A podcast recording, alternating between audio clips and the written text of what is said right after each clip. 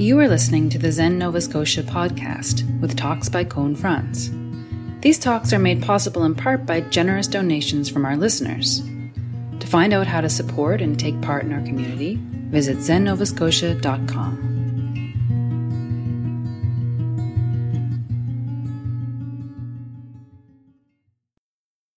Years ago, I was given a, a little book, little blue book called, I believe, Training the Mind. And it's, it's not a Zen book. It's, it comes out of the Tibetan world. And in it are these slogans. The practice is called Lojong. And, and there are these little sayings. I think they're all one sentence, very simple. I believe there are 57 of them. And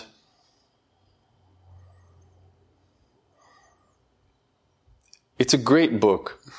It's a great set of practices because you can, what I find, and, and I think many people find this, is that you could read one page of that book and think about it for years. It's that kind of book. And I thought tonight I would talk about one of those slogans, though I'm speaking not as a representative of that tradition, just as someone who uh, gets this particular one stuck in his head a lot. And this is how it goes drive all blames into one.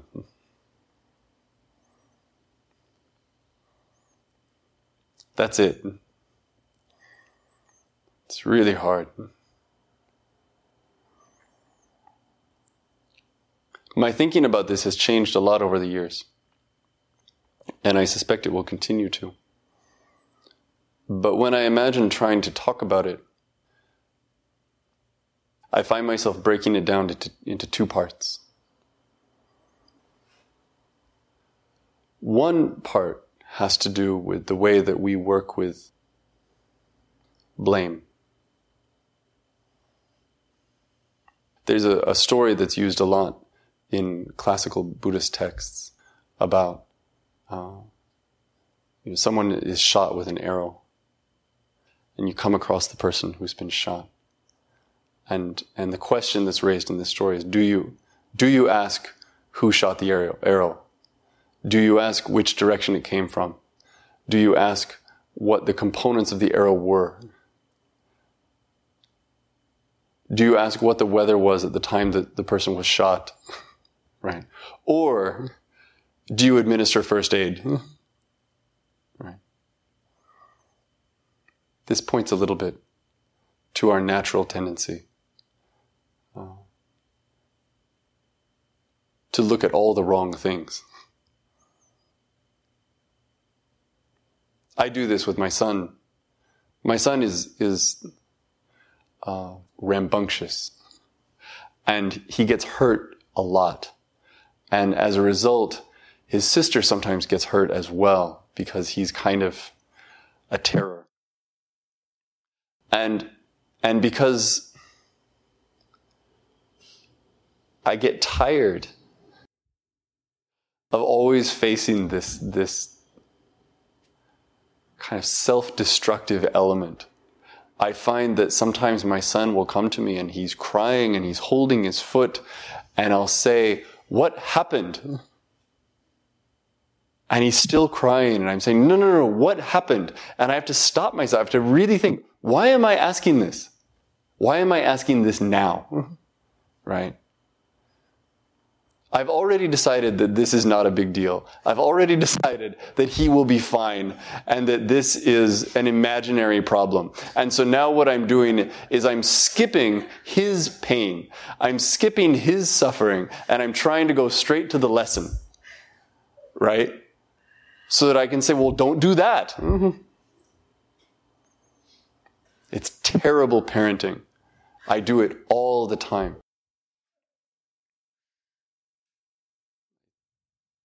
I'm ashamed.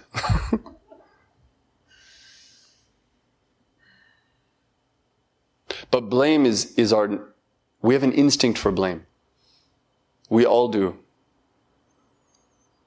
I think it's partly because we have an instinct for narrative. We want to be able to tell a story about what happened or what is happening. And we want good guys and we want bad guys. And we want to be a good guy. That's important as well. And so hot, uh, uh, blame becomes like a hot potato, right? We stand around, something goes wrong. Something goes wrong at work. And we all toss this thing around to each other. And we say, ah, ah, ah, and we shoot it off. Drive all blames into one is a very powerful message that what you can do in that situation, and it's not magic, but it's very powerful, is that you can see that potato being passed around and you can reach out and you can grab it and you can say, I'm not going to throw this around anymore. I am not going to be distracted by this. I'm not going to participate. I work with a bunch of people who are Buddhist, and I joke all the time that, that they can just drive all blames into me. It can just, it makes things easier. when things collapse, just think, well, that's probably Koun's fault. It will save you so much time. It will save you so much energy. Because if you just believe it, you can get to the business of fixing it. Right? But if you don't believe it, if you're not sure, you might spend hours or days or weeks or the rest of your life trying to work out who was at fault.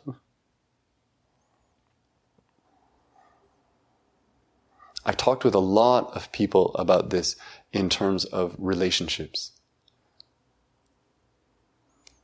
And my experience is that almost everyone has at least one past relationship where decades later they can still be working out the blame. The intricacies of the blame, right? They worked out on day one that it was the other person's fault, right? But now they they can spend years trying to figure out exactly what it was that that person did wrong and how.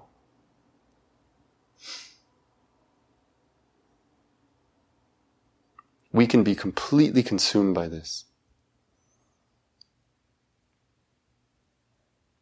It's important to understand that drive all blames into one. If you pick up that hot potato, it doesn't mean that you think you're to blame. And this is where it becomes kind of sophisticated. It doesn't mean that you're actually saying, I did it. Right? And it isn't quite martyrdom either. It's an act of strength. You're stepping in and you're saying, This is not the point. This cannot be the point. No matter what it is, there has to be a step beyond assigning blame. Let's go to that.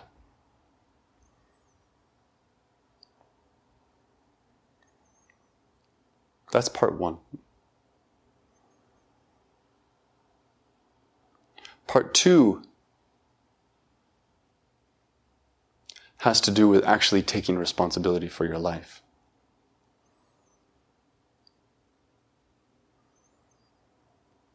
really looking at the choices that you make and refusing to be a victim. I think it's Thich Nhat Hanh who, his definition of anger is seeing yourself as a victim. When I read that, for me, it was a completely transformative statement because I tried to apply it to every recent memory of anger, and in every one of them, that was true.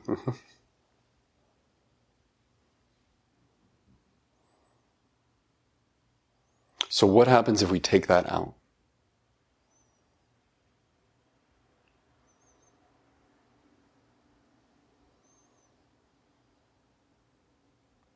What happens if we look at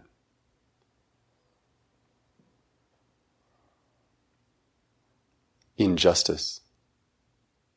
What happens when we look at the larger problems that seem so unfair? And start with the question of in what way is this my responsibility? In what way am I enabling this? In what way am I a part of this? Am I? If it's a big enough problem, the answer is almost always a little bit yes. And then how? And then what can I do about it?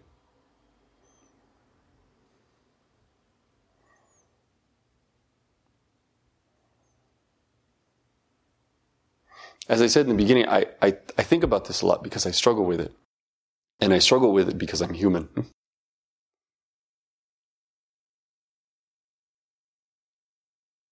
I want there to be things that are bad. and I want there to be people who are separate from myself so that they can carry the burden of blame, so that they can carry the burden of responsibility. It's easy that way. It's easy at work. Things go wrong at work all the time. and I can see how I have days when I go home and I tell the story of work in terms of what other people did. This person, for some reason, insists on doing this. And then there are other days, days when perhaps I'm a little bit more solid in my own adulthood when I come home and I describe work in terms of what I did.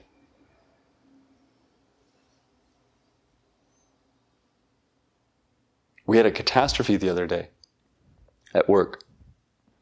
And if we're being objective about it, it was a group problem. Everyone really screwed up. And it was a big deal. But I was the first person to find out. So I had a few minutes. I had, I had the benefit of time to sit down and really think about this. And I got to work through some of my own story. And, and, and I could stew a little bit. I could say, I can't believe that she didn't see that. Right. And then when I went to everybody and I said, guess what? Something happened. What I was able to do was I was able to say, this happened. It's a disaster. I take responsibility for this. Can we fix it? This was a rare moment for me. So I, I'm not the model of how this works, but I had this, this great opportunity and I took it. And what was great about that day was I think we saved hours. Mm-hmm. Because everyone, first of all, could say, oh, oh, oh, it's okay. Mm-hmm. And move on. And also, and this was important, by saying I take responsibility, I think it made it possible for other people to also do the same. Because then it wasn't scary. Then you're not taking all of it, right? You're not actually saying, I'm going to take this bullet. You're saying, oh yeah, me too. And we proceeded to have a great day. It was a great day because we all went into disaster mode and we worked together and it was easy, but it could have been really, really bad.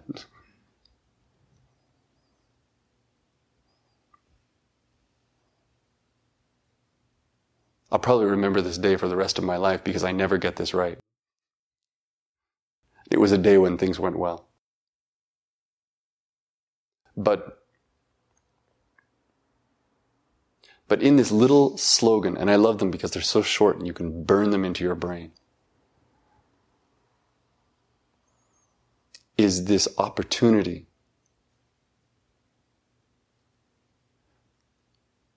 to flip your story and to absorb some of, for lack of a better word, the suffering in the room. You can absorb some of the confusion, and you can absorb some of the fear, and you can absorb some of the defensiveness. And you can simply say, Yeah, I'm strong enough to take that.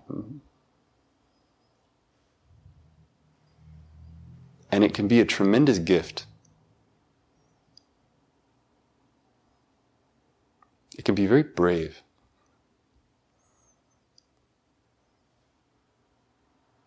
And again, in certain cases, it can take a lifetime.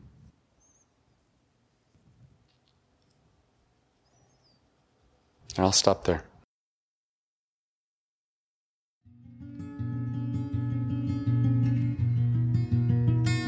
For more information about Zen, our practice, and how you can support and take part in our community, please visit zennovascotia.com.